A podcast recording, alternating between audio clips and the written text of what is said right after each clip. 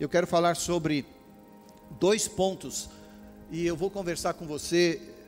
Primeiro, eu vou lhe contar uma história que veio de um sonho, de uma visão que Deus deu para o pastor Craig Hill. E ele ministra isso com muita propriedade. Eu já o traduzi algumas vezes no Brasil.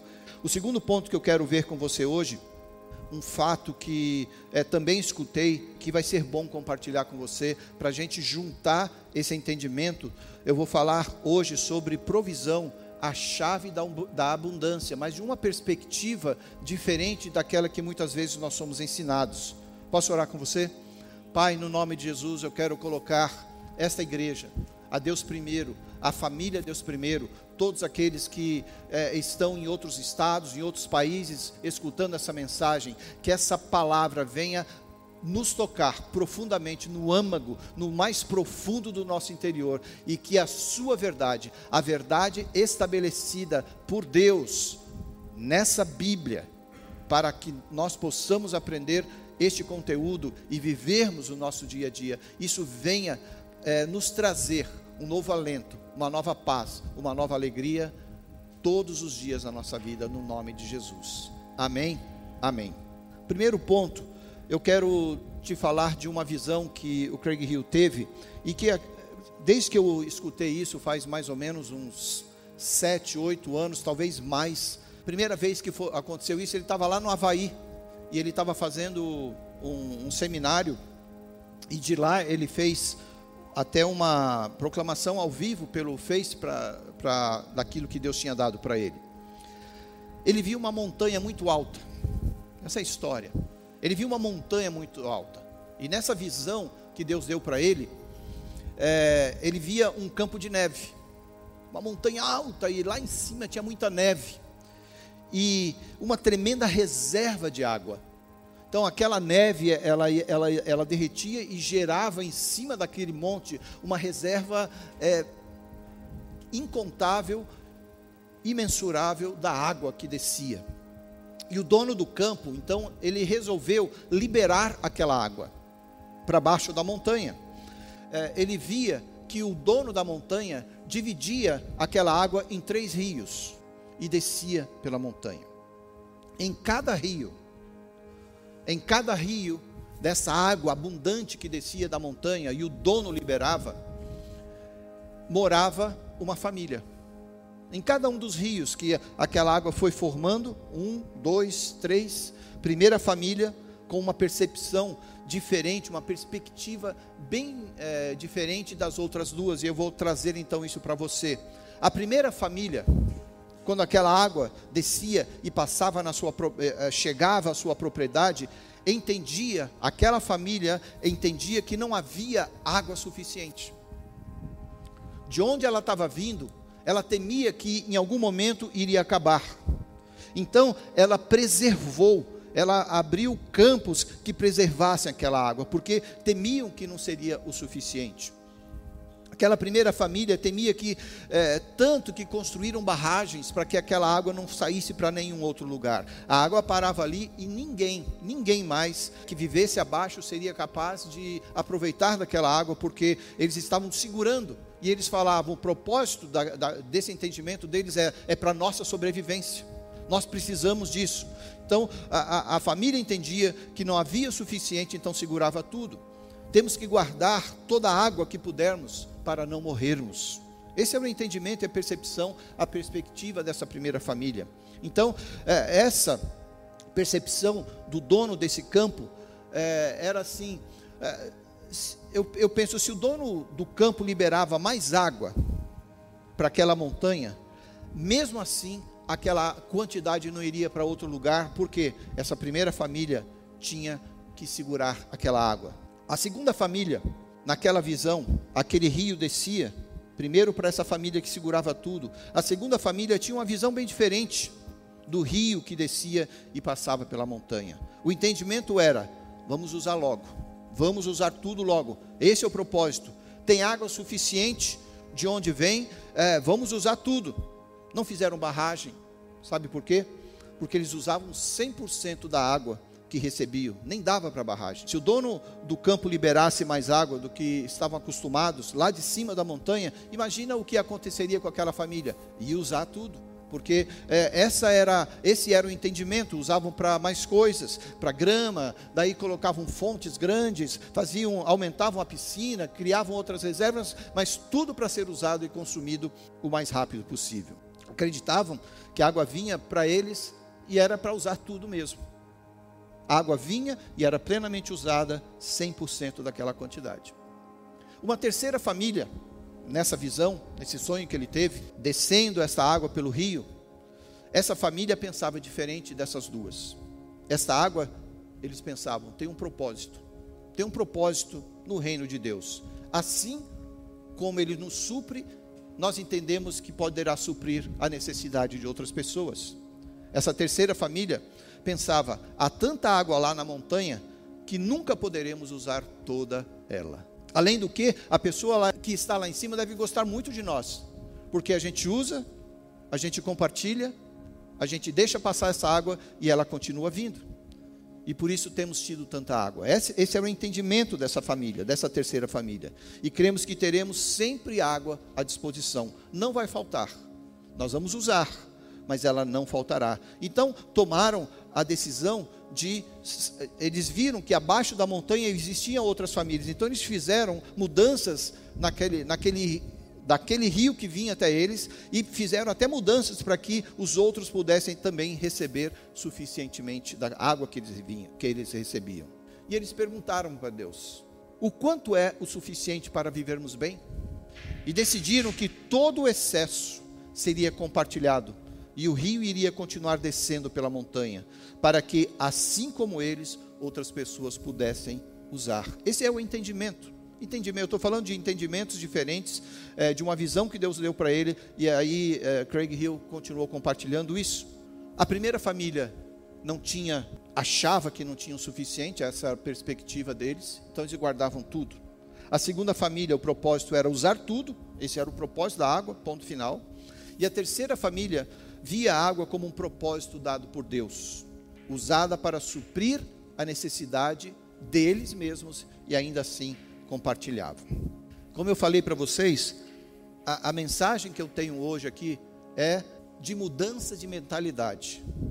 Quando você olha na Bíblia, uma das coisas mais básicas na palavra de Deus é que Deus quer mudar a nossa mentalidade. Sabe, você já ouviu falar, a pessoa saiu do Egito, mas o Egito não saiu dela. A pessoa saiu do mundo, saiu do pecado, mas o pecado não saiu dela. A pessoa entra na igreja, mas continua vivendo. Ah, e, e, aí você vê ah, Josué, né, Deus falando com ele: levanta, ser forte e corajoso. É mudança de mentalidade. Deus busca mudar o meu entendimento naquelas coisas que ainda precisam ser trabalhadas e reconstruídas para que eu possa viver bem viver da melhor forma e do melhor jeito que Deus quer e tem para mim. Você sabia que se a gente falar de finanças, de provisão, a forma como as pessoas hoje em dia olham o dinheiro é, é um reflexo olhando e pensando nessas três famílias que eu acabei de falar, a forma como cada um olha o dinheiro é um reflexo daquilo que está lá no profundo do nosso coração, lá dentro do nosso coração. É um hábito de vida. Cada um de vocês aqui, nós geramos hábitos todos os dias na nossa vida. Eu tenho um livro lá em casa, já falei, O Poder do Hábito. Capa amarela, muita gente usa, já leu ele. É muito gostoso ler, mas eu não estou falando dele hoje. Eu estou falando de, de um outro livro, talvez com capas diferentes, com conteúdo é, bem direto ao ponto, que é a palavra de Deus.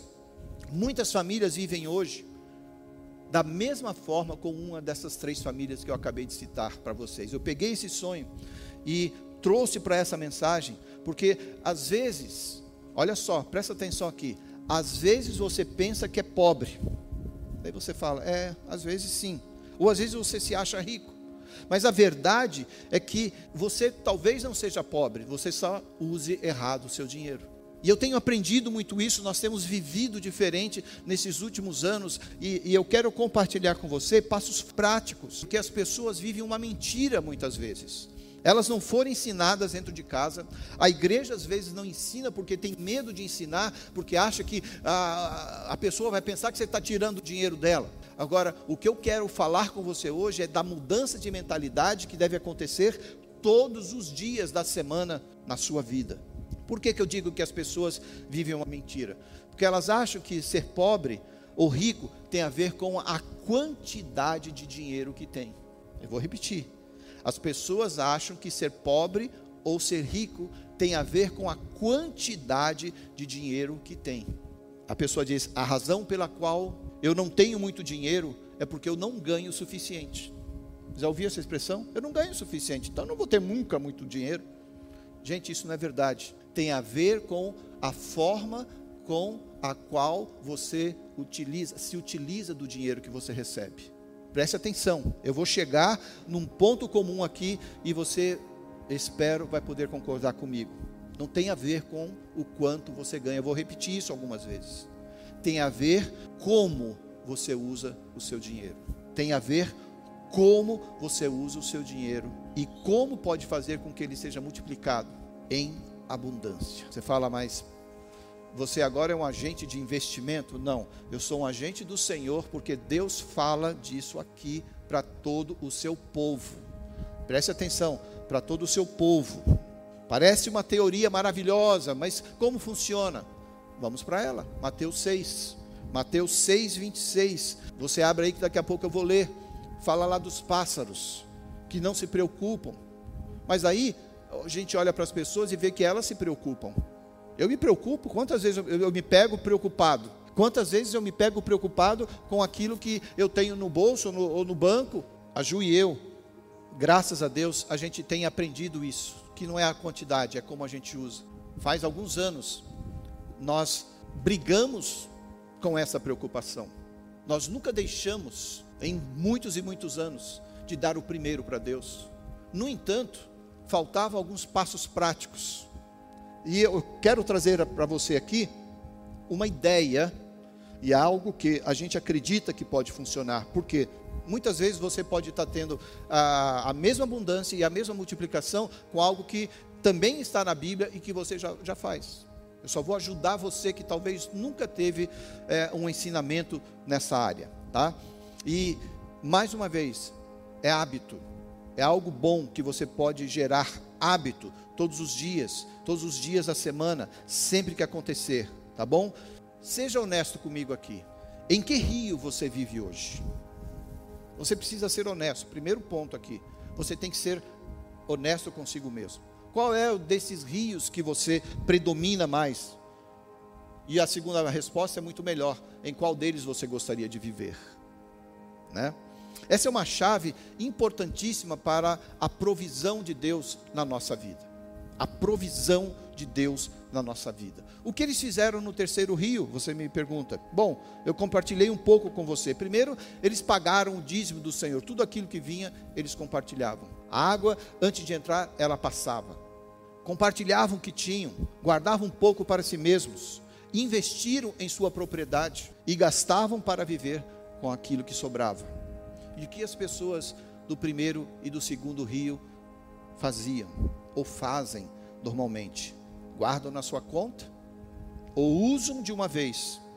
Foram, nós somos ensinados muitas vezes pelos nossos pais, pelo ambiente, pela sociedade.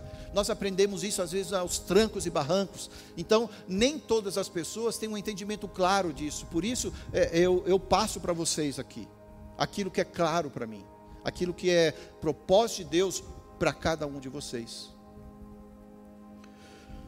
Sabe por que as pessoas fazem isso? Primeiro e segundo a família, põe tudo na conta, primeiro pagam suas contas e depois tentam dar dízimo, oferta, guardar dinheiro. Você vê o que eu, o que eu acabei de falar? Foi a inversão Hoje a Fabi falou aqui, eu aprendi há pouco tempo, eu não acho que ela aprendeu, ela eh, se conscientizou um pouco mais, porque ela já sabe disso há muitos anos. É, é, ela falou que é primeiro aquilo que é de Deus, e a gente vai discutir um pouco mais sobre isso. O que acontece muitas vezes, quando a gente recebe, a gente coloca tudo aqui. Esse é o seu pote.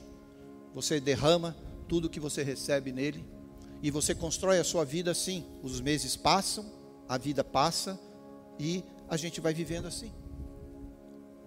E aí, quando você pensa em ajudar, como você pensa em, em, multiplicar, quando você pensa em fazer alguma coisa que você quer fazer, você não tem o suficiente. Vamos para a Bíblia, Mateus 6. 6 e vamos começar no versículo 25. Jesus falando com a gente, tá? Eu vou usar as palavras de Jesus porque se ele é mestre, você vai descobrir que ele pode falar profundamente no seu coração e a gente sabe que ele é. Por isso vos digo: não andeis ansiosos pela vossa vida quanto ao que haveis de comer ou beber, nem pelo vosso corpo, quanto ao que haveis de vestir. Não é a vida mais do que o alimento e o corpo, mais do que as vestes? Observai as aves do céu. Não semeiam, não colhem, nem ajuntam em celeiros, contudo, vosso Pai celeste as sustenta. Porventura não valeis vós muito mais do que as aves? Para e pensa aí, será que você vale mais do que uma ave? Jesus está dizendo que sim. Qual de vós, por ansioso que esteja, pode acrescentar um côvado ao curso da sua vida? E por que andais ansiosos quanto ao vestuário? Considerai como crescem os lírios do campo, eles não trabalham nem fiam. Eu, contudo, vos afirmo que nem Salomão, o homem mais rico dessa terra, em toda a sua glória se vestiu como qualquer deles. Ora, se Deus veste assim a erva do campo, que hoje existe e amanhã é lançada no forno, quanto mais a vós outros, homens de pequena fé. Deus está falando da sua mentalidade, para você mudá-la, para você não achar que você não pode, para você não achar que, ah, é, quem sou eu? Eu não estou fazendo uma pregação de alta ajuda, eu quero que você entenda isso. Eu estou fazendo aqui para você uma, uma pregação, uma mensagem que vem direto da palavra de Deus. Você pode chamá-la como você quiser. Olha aqui. Portanto, não vos inquieteis dizendo que comeremos, que beberemos, ou com que nos vestiremos, porque os gentios é que procuram todas essas coisas, pois vosso Pai Celeste sabe que necessitais de todas elas. Daí vem um dos versículos que é base do nome dessa igreja. Buscai, pois, em primeiro lugar o seu reino e a sua justiça, e todas essas coisas vos serão acrescentadas. Portanto, e isso aqui é diretamente para o seu interior, não vos inquieteis com o dia de amanhã pois o amanhã trará os seus cuidados, basta ao dia o seu próprio mal. Essa é a palavra de Deus. A palavra provisão, ela se divide em duas, né? Você sabe disso, você percebe isso. Provisão, que significa a caminho da visão. Provisão, para a visão. Esses conceitos, eles vêm para que pelo menos esses que eu estou falando, para que você tenha uma vida não somente de abundância, mas uma vida saudável, que é o que todos nós estamos buscando. Eu quero ter uma vida saudável. Às vezes, né, eu levanto, vou fazer meu exercício, pego a bicicleta, dou uma volta. Por quê? Porque o meu, o meu corpo pede isso. Às vezes o seu corpo pede e você não faz, né? É verdade, a gente vê aí. Né? Eu estava vendo o Bruno aqui no, no, tocando o teclado dele. Eu me lembro quando ele chegou, a gente o conheceu lá na Granja Viana garotinho de 11, 12 anos tocando o teclado, gordinho, sabe? Bem gordinho ele. Bonitinho, né? Aquela carinha de menininho. E hoje estão com a gente aqui, tá aí magrão, formado, engenheiro, né? É, eu me lembro do Luiz e da Ana quando chegaram na igreja. Ah, magrinhos, é, foi o oposto, né? É, magrinhos. a Ana hoje está barriguda, né? É porque vai ter filho, né? E o Luiz eu não sei porquê. Não. Que nada, o Luiz está forte, gente. O Luiz está malhando. O cara está malhando. Mas a verdade é que essas transformações que a gente busca não é só para o físico. Eu quero que você busque uma transformação para a sua vida, para as coisas que você vai fazer e pensar, investir. E, e isso tem, que eu estou falando aqui tem tudo a ver. Você precisa ter uma visão. A provisão é o caminho dessa visão. Depois você precisa trabalhar com os hábitos que Deus coloca na sua vida. É aquilo que você faz todos os dias, aquilo que você persegue todos os dias se chama hábito. Aquilo que você persegue todos os dias se chama hábito. E um outro ponto muito importante, eu falei da visão, eu falei do hábito e também a comunidade a qual você se estabelece no seu dia a dia. Presta atenção nisso. É muito importante para a sua abundância, para a sua vida próspera, você entender com que tipo de pessoas, Salmo 1, com que tipo de pessoas eu caminho, qual é a influência que eu recebo, quem se cerca ao meu redor, quem são os meus amigos, quais os relacionamentos que eu estou tendo, que eu tenho diariamente, que afetam a minha mentalidade. Tudo é determinado na sua vida pela visão que você tem. Se você tem uma visão de bênção, amém, vai para frente. Os hábitos que você persegue e a comunidade, os amigos que te cercam. Mas se você perguntar para a maioria das pessoas, você perguntar qual é o seu problema financeiro, a pessoa vai dizer: eu não tenho dinheiro suficiente. Ah, não tenho suficiente para pagar as minhas contas. Se apenas eu tivesse mais entradas, eu estaria ok. Quem já pensou assim? Eu estou levantando os meus dez dedos. Quem já não pensou isso? Então a gente vai ver juntos aqui que esses pensamentos essas respostas podem ser o problema da maioria das pessoas. Pode ter sido já o teu problema e hoje talvez você, graças a Deus, não convive mais com eles. Como a gente pode mudar essa mentalidade é, é que eu quero falar com você hoje? Porque tem tantas pessoas, e a gente conhece aqui, essa igreja é constituída por casais, com crianças, gente nova, tá? e a gente vê essas pessoas crescendo, de repente é, se atrapalhando financeiramente, nos seus negócios é um alto e baixo, e, e as pessoas se atrapalham, não têm uma visão, não têm um hábito e se cercam de pessoas que muitas vezes não colaboram verdadeiramente. A verdade é que existem princípios chaves na palavra de Deus, estão aqui na palavra. O hábito é uma determinação sua. A visão é algo que Deus vai fazer crescer em você, estabelecer é, essa vida é, financeira para que você possa viver bem aqui onde você está. Graças a Deus a gente tem vivido isso, e eu não estou falando de quantidade, mas nós temos vivido uma vida abençoada diante de Deus. Estou falando da minha casa, e eu estou falando dessa igreja. Quando me atentei para esses princípios aqui, eu já tinha tenho, né, como muitos aqui, visitado muitos lugares, eu, muitos países da América do Sul, já visitei, na América Central, eh, há poucos anos estive na Colômbia, e, e você, em todo lugar que você pisa, você vê pessoas com necessidade. Aí, até aí, tudo bem, porque nós sabemos, a Bíblia mesmo, Jesus fala, os pobres sempre os tereis convosco. Mas daí você entra na igreja e você vê pessoas com necessidade, daí é que pega. Porque dentro da igreja é um lugar de mudança de vida, de transformação de vida. Você não pode estar numa igreja um ano, dois anos, três anos, quatro anos, cinco anos e não continuar prosperando e crescendo, porque senão tem alguma coisa errada. Então a gente quer trabalhar nessa base para que você aprenda e aprenda o mais rápido possível e seja abençoado o mais rápido possível. Para mim não faz diferença se a pessoa ganha um salário ou se ela ganha 300 salários por mês. Eu quero ver que ambos prosperem o mais rápido possível naquilo que tem em suas mãos. Por quê? Porque rico ou pobre não é a quantidade, mas é como você usa.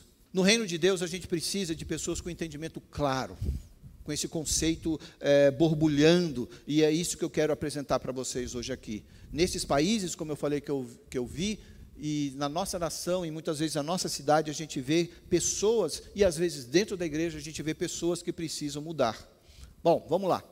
Eu falei para você do sonho, dessa visão que ele teve. Eu vou entrar também num outro ponto aqui, que tem a ver com essa mudança de perspectiva com passos práticos que a gente pode fazer. Para isso, eu vou te contar uma história, como eu falei que iria contar. O pastor, com a sua Bíblia, entrou na sala do seu contador, um contador judeu. Ele entrou com a sua Bíblia e fez uma pergunta. Ele falou: Posso te fazer uma pergunta? Ele falou: Claro que sim. Eu sei que você é judeu e você certamente tem clientes que são judeus e cristãos. Ele falou: Não, claro, não só esses, mas eu tenho clientes de todas as religiões. E ele falou assim: Me diga, é, qual deles, qual desses clientes que você tem, tem a tendência de serem mais prósperos? O contador deu risada. Claro, os judeus, de 10 para 1. Ele viu a Bíblia na mão do pastor, do seu cliente também, e ele a pegou. Ele falou: Vocês cristãos olham para apenas uma parte desse livro. Ou se vocês olham no todo, vocês não se apropriam dele. Nós, judeus, vivemos olhando para o que está principalmente, e é verdade, no começo desse livro. E muito da base, como nós sabemos, da base financeira, na base de crescimento, os nossos filhos estão hoje aí com 16, 17, 18 anos, eles estão começando a pensar em, em faculdade, em ter dinheiro, comprar isso, comprar aquilo, né? Muito da base que a gente aprende está exatamente aqui na palavra de Deus. Daí, daí ele estava falando, e parece que muitos cristãos não respeitam os princípios que estão estabelecidos nessa palavra. E ele falou assim, e eu não estou falando de leis, estou falando de verdades, de caminhos antigos, que a gente chama aqui de veredas antigas. As veredas antigas, conforme os versículos da palavra de Deus. Os caminhos que já foram trilhados. Se eu crio um, um, caminho, se eu abrir um caminho como dos bandeirantes no Brasil, eu falo, ó, daqui de São Vicente até São Paulo, venha por esse caminho que você chega mais rápido. Esse foi um caminho criado pelos bandeirantes quando chegaram em São Vicente, a cidade mais antiga, uma das cidades mais antigas do Brasil. Daí as outras pessoas que queriam chegar em São Paulo, o que, que elas faziam? Pegavam esse caminho, pegavam na sua charrete, vinham a pé, a cavalo, eu não sei como, mas chegavam lá, porque um caminho já tinha sido trilhado. Eu estou te falando de veredas antigas, de caminhos antigos que foram trilhados pela palavra de Deus para que eu e você pudéssemos crescer e sermos abençoados. E é isso que Deus quer. Então, há caminhos de Deus que causam prosperidade às pessoas. Eu quero a prosperidade de Deus. Quem quer aqui? Eu quero. A prosperidade de Deus, eu não, eu não abro mão. Talvez eu não. Às vezes a minha alma anseia e às vezes eu até quero, né? Passa aquele carro. Eu, eu também, né? Podia ser meu, né? É, mas tudo bem, esse não é o meu sonho. O meu sonho é ter a prosperidade que Deus tem para a minha vida. Então, é, é, é, essa mentalidade a gente precisa trabalhar. Agora, existe uma pesquisa, né, e esse homem também falou que 96% das pessoas não conhecem isso que eu estou passando para você. E 4%, 4% são aqueles que são mais prósperos porque se utilizam dessa verdade. Você quer ficar com os 96% ou entrar para os 4%, ou mudar essa porcentagem? Eu prefiro entrar. Então, imagine aqui comigo então, um pai judeu, um pai judeu, como que ele, como será que ele ensina o seu filho a ser próspero, gerenciar o seu dinheiro? Dentro dessa história fala de um, um pai com um filho de 10 anos. Chegou a hora de entender sobre dinheiro, ele chamou seu filho e falou: "Filho, vamos conversar sobre dinheiro. Eu vou te ensinar hoje como você pode usar o seu dinheiro. Lembre-se que um pai ensinando uma criança de 10 anos de idade, tá bom?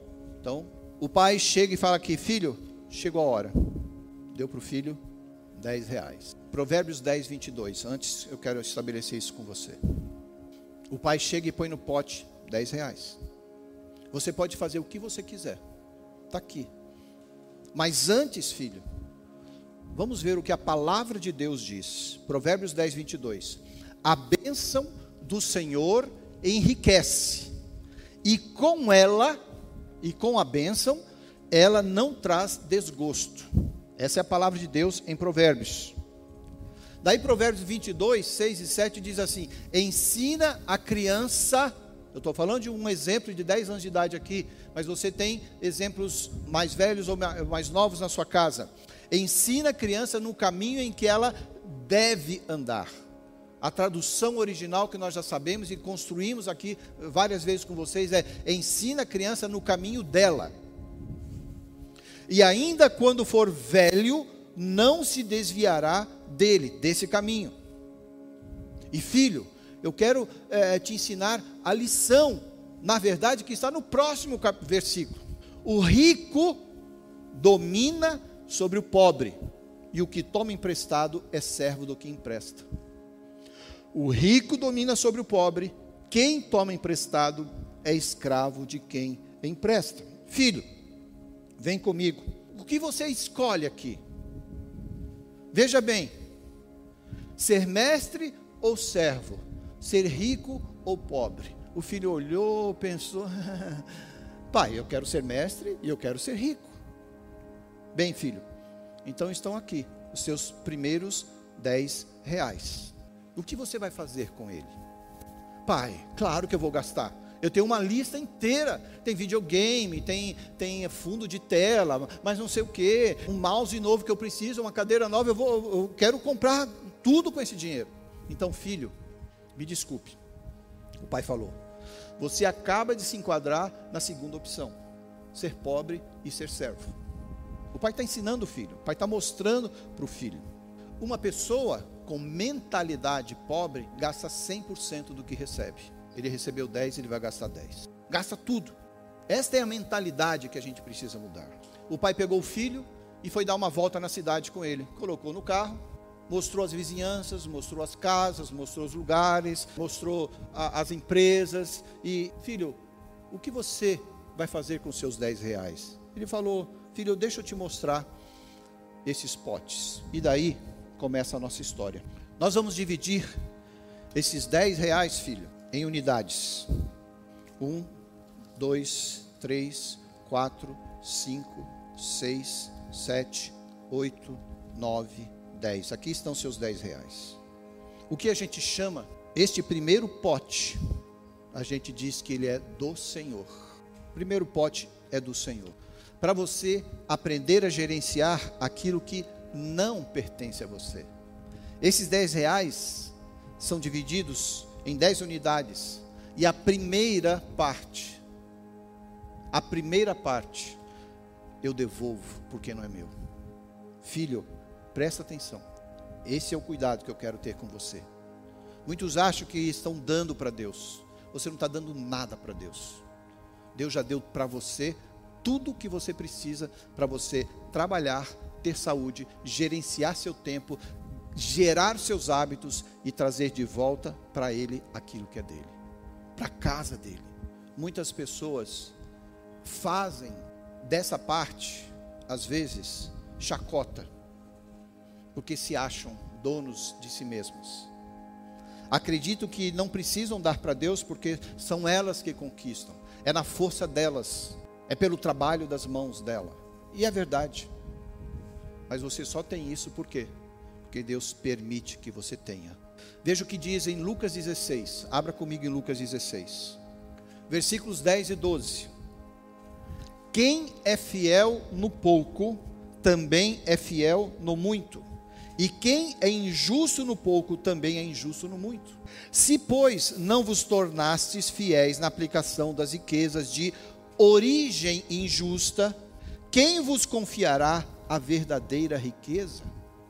Se não vos tornastes fiéis na aplicação do alheio, porque isso não é teu, se você não for fiel na aplicação e no uso daquilo que é alheio, daquilo que não é teu, isso é de Deus, pertence a Ele, quem vos dará o que é vosso?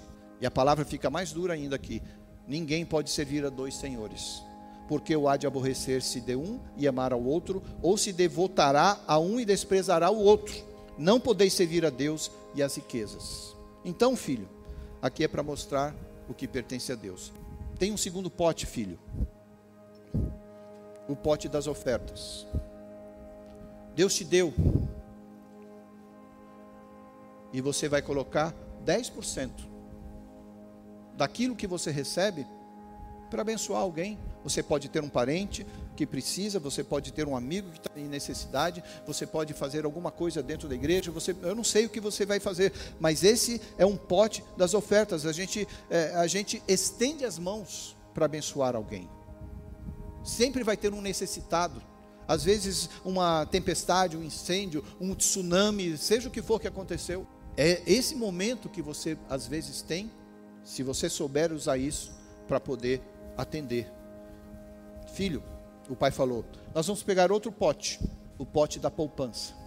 Primeiro você dá para Deus aquilo que não tem, que não é teu.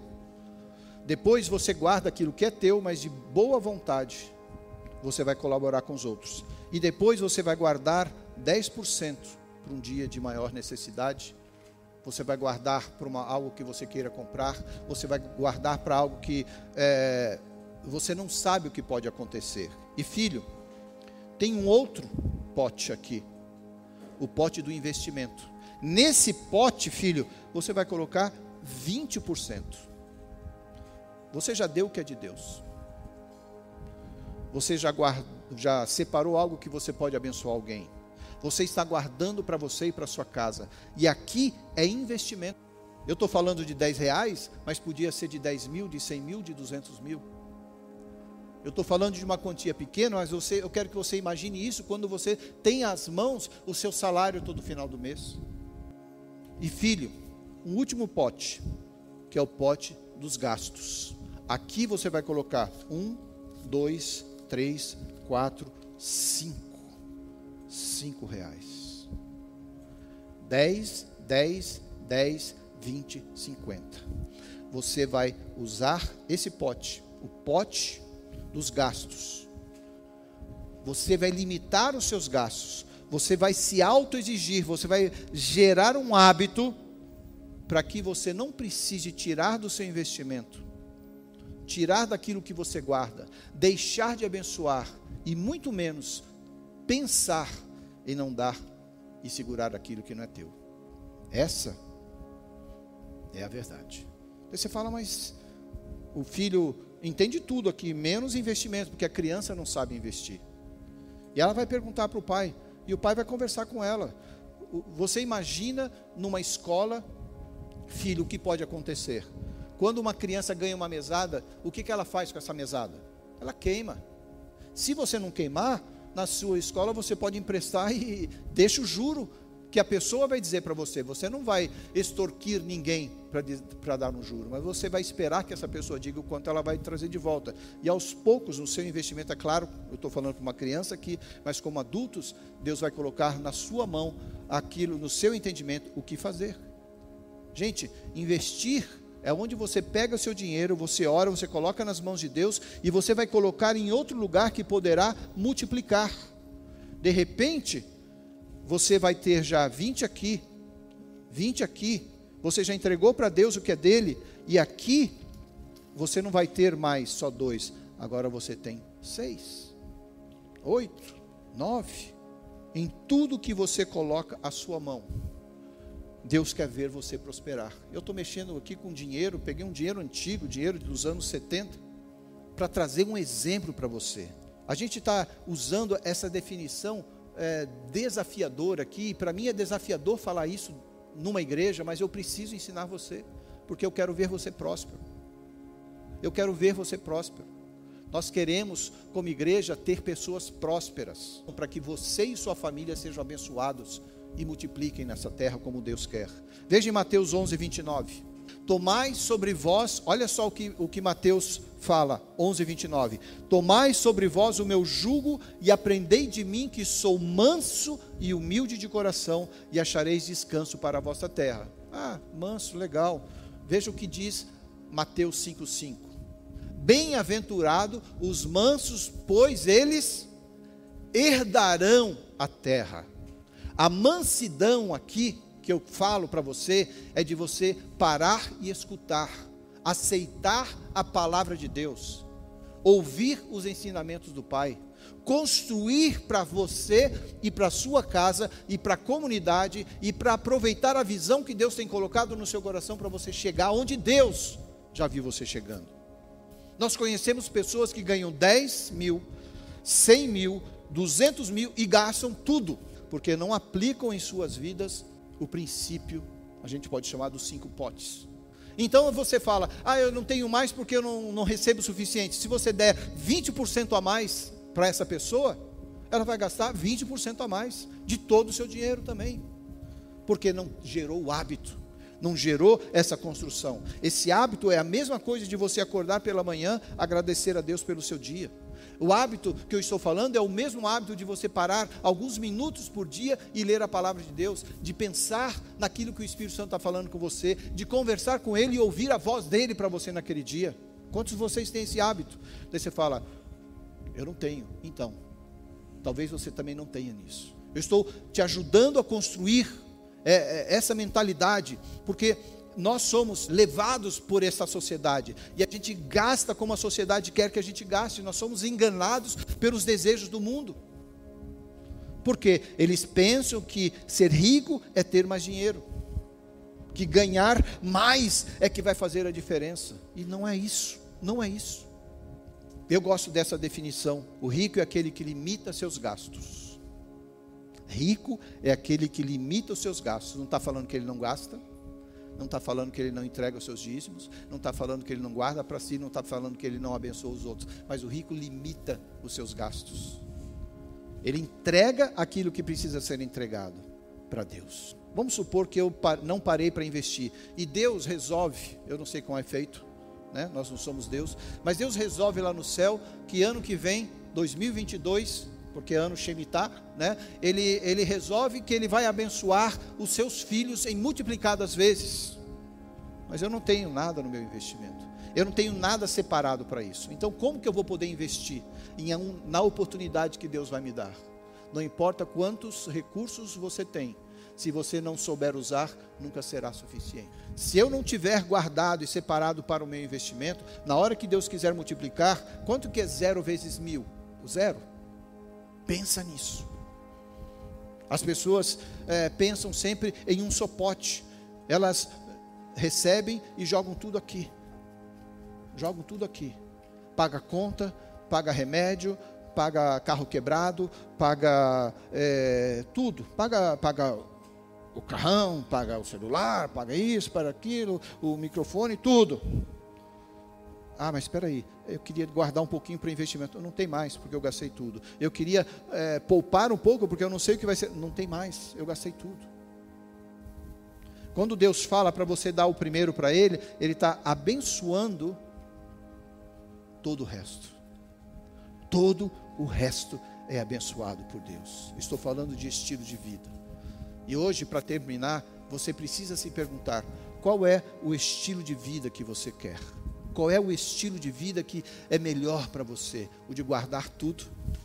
O de gastar tudo? Ou o de entregar, guardar e gastar? E pagar? Vai depender do hábito que você gerar. Eu quero que você se levante e você coloque aí a mão no seu coração.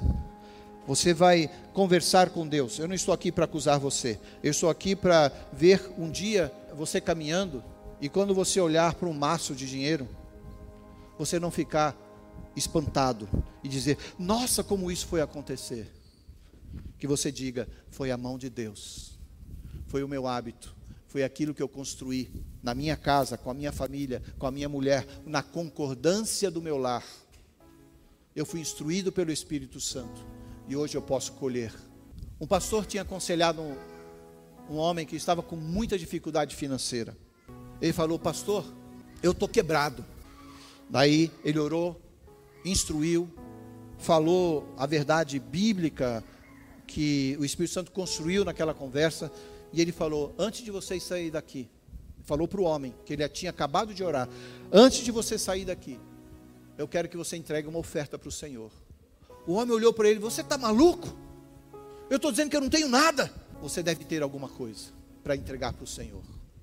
Ele abriu a carteira dele e falou assim: Está vazia, não tem nada.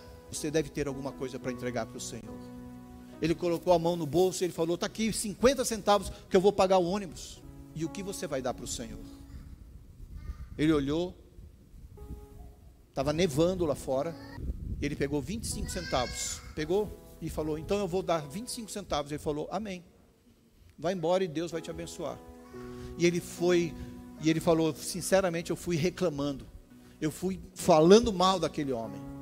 Daí eu cheguei no ponto de ônibus. Quando eu cheguei no ponto de ônibus, estava a neve e 25 centavos em pezinho assim em cima da neve.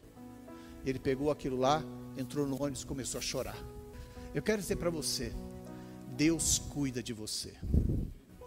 Nós já tivemos oportunidades onde eu tinha que pagar contas no centavo e eu não tinha. Mas naquele mesmo dia chegou na conta com os centavos a conta que eu precisava pagar. Deus cuida dos centavos e Deus cuida dos milhões.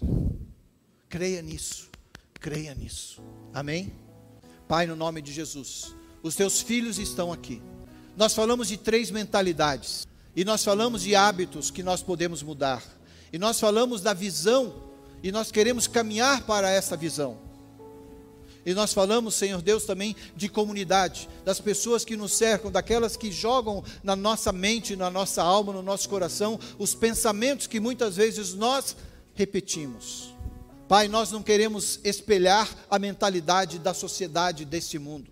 Nós queremos espelhar a mentalidade daquilo que o Teu Espírito Santo fala e nós vivemos. Eu oro para que o Senhor venha construir no coração de cada pessoa nessa manhã. Neste dia onde é, o nosso coração foi transformado por essa visão.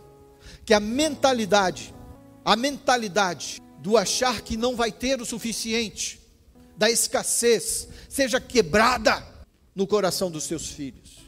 Que a mentalidade do desinteresse, de achar que eu posso e faço do jeito que eu quero, que isso seja quebrado, mas que a mentalidade que o Espírito Santo quer hoje construir, gerar, fazer crescer, dar os seus frutos e esses frutos permanecerem nos nossos hábitos diários. E assim a gente possa também compartilhar pelas bênçãos que o Senhor tem colocado em nossas mãos. Eu oro para que os teus filhos hoje aqui sejam inundados dessa paz, inundados dessa presença, perfeitamente tranquilos, sabendo que o Senhor cuida de cada detalhe. O Senhor não cuida só dos milhões, o Senhor cuida dos centavos. E eu te agradeço por isso, Pai, no nome de Jesus. No nome de Jesus. Glória a Deus, vamos aplaudir o Senhor. Essa é uma palavra para você.